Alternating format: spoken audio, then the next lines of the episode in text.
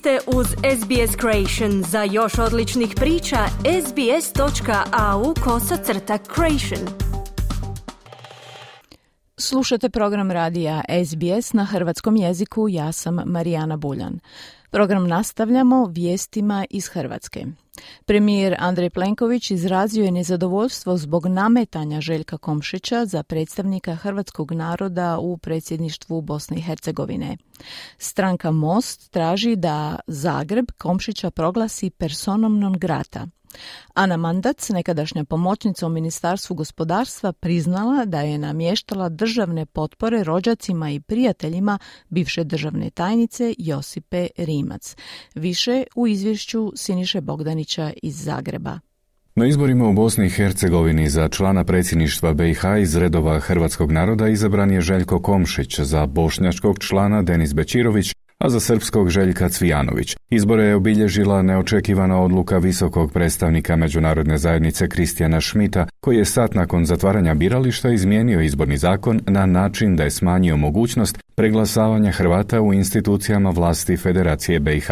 Predsjednik Hrvatskog narodnog sabora Dragan Čović zadovoljan je izbornim rezultatima, evo kako je to objasnio u programu javne televizije. Naravno da stojimo svugdje dobro, znači od županijske razina mi ćemo imati apsolutne većine u pet županija, na entitetskoj razini jednako tako, na razini Bosne i Hercegovine siguran sam da rezultat koji smo postigli već jamči potpunu uključenost i u izvršnu vlast, ali ono što trebamo vrlo jasno naglasiti, nema tu unaprijed zadanog partnera.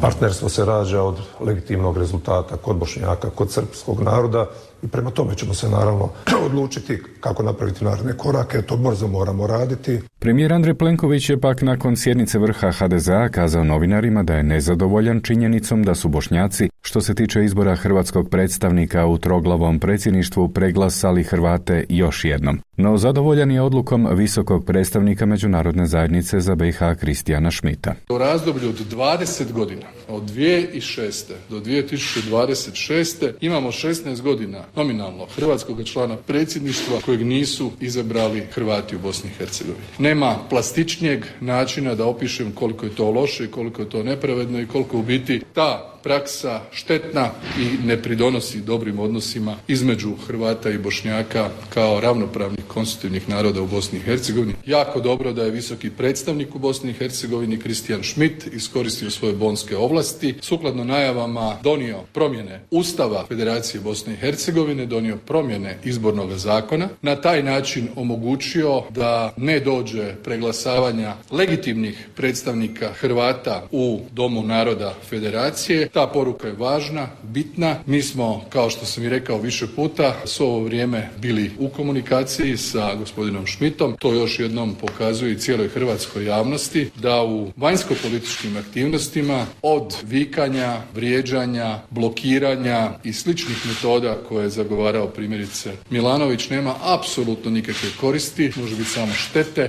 Oporbena stranka Most najavila je da pokreću proceduru da se Željka Komšića proglasi nepoželjnom osobom u Hrvatskoj. Mnogi su to zazivali i najavljivali, ali vrijeme je da se to konačno i pokrene kroz formalnu proceduru, objavio je Most na svojoj službenoj stranici na Facebooku. Komšiću zamjeraju da aktivno sudjeluje u izbornom inženjeringu s kojim se nelegitimno postavlja na položaj predstavnika hrvatskog naroda pomoću glasova drugog naroda u Bosni i Hercegovini. Komentar premijera Plenkovića. Sada kad su teško poraženi, s obzirom na ovo što su oni očekivali da će se ili da se neće dogoditi, a dogodilo se odlukama visokog predstavnika, onda su na jedan put, gle čuda, sjetili ideje o tome da se Komšića proglasi personom non grata. Šta nisu to predložili 2006. Šta nisu predložili 2010. Šta nisu predložili 2018. Nego sve to sad sjetili, nije se ništa promijenilo. Stalno jedna te ista situacija.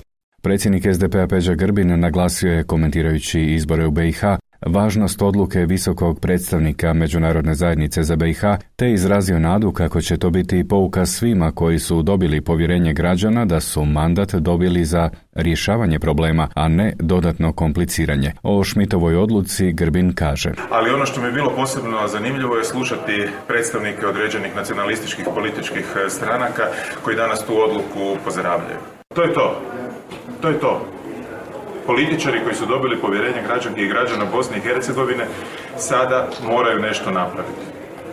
Jer se izborni zakon i problemi koji postoje zbog nefunkcioniranja izbornog zakona koriste kao izlika da se u Bosni i Hercegovini ne suoči sa stvarnim stanjem, a to je nedostatak posla, nedostatak radnih mjesta, niske plaće, korupcija.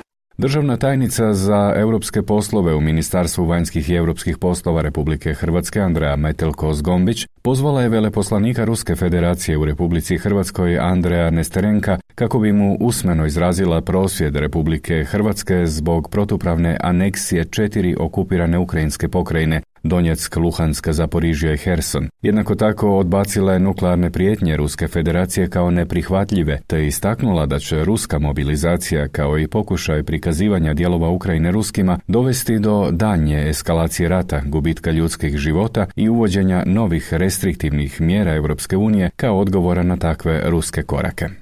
Ministar obrane Mario Banožić treba predložiti novog ravnatelja vojno-sigurnosno obavještene agencije, a potom ga trebaju prihvatiti premijer i predsjednik. Predsjedniku Milanoviću, koji je rekao da se o imenovanju ravnatelja može razgovarati samo u sklopu cijelog paketa imenovanja na visoke položaje u oružanim snagama, Banožić je poručio da ne pristaje na pritiske. Ja na pritiske ne pristajem, mogu pristati jedino to da napravim paletu ljudi koji će svojim sposobnostima, svojim dosadašnjim radom bili bi odgovarajući za takvo radno mjesto, takva imena ću i predložiti sukladno zakonu o sigurnosnim službama i na taj način ja očekujem da će se izabrati ravnatelj i da će ovo uistinu proći onako kako treba u miru i radu.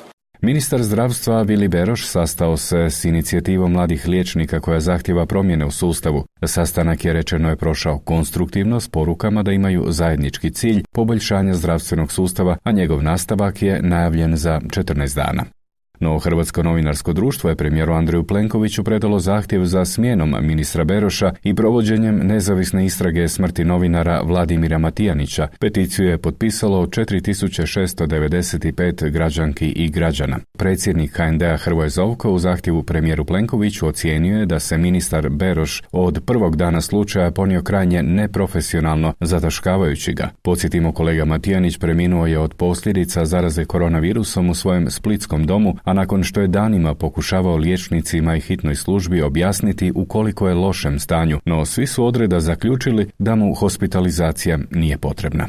Ana Mandac, nekadašnja pomoćnica u Ministarstvu gospodarstva u mandatu Darka Horvata, priznala je krivnju da je na nagovor tadašnje državne tajnice Ministarstva uprave Josipe Rimac pomagala prijateljima da dobiju državne potpore za 2020. godinu. Sporazum nje i uskoka potvrdio je sud, pa je to sada presuda. Dobila je deset mjeseci uvjetno s rokom kušnje od tri godine, te mora platiti sudske troškove u iznosu od 5000 kuna. U svojoj obrani Ana Mandac izrazila je kajanje i žaljenje zbog počinjenog kaznenog dijela. Mandac je omogućila isplate potpora firmi i obrtima u vlasništvu prijatelja i rođaka Josipe Rimac, a radilo se o dvije potpore od po 200 tisuća kuna te jedno isplati bespovratnih sredstava od 185 tisuća kuna. I tu ćemo stati za danas iz Zagreba za SBS Siniša Bogdanić. Kliknite like, podijelite, pratite SBS Creation na Facebooku.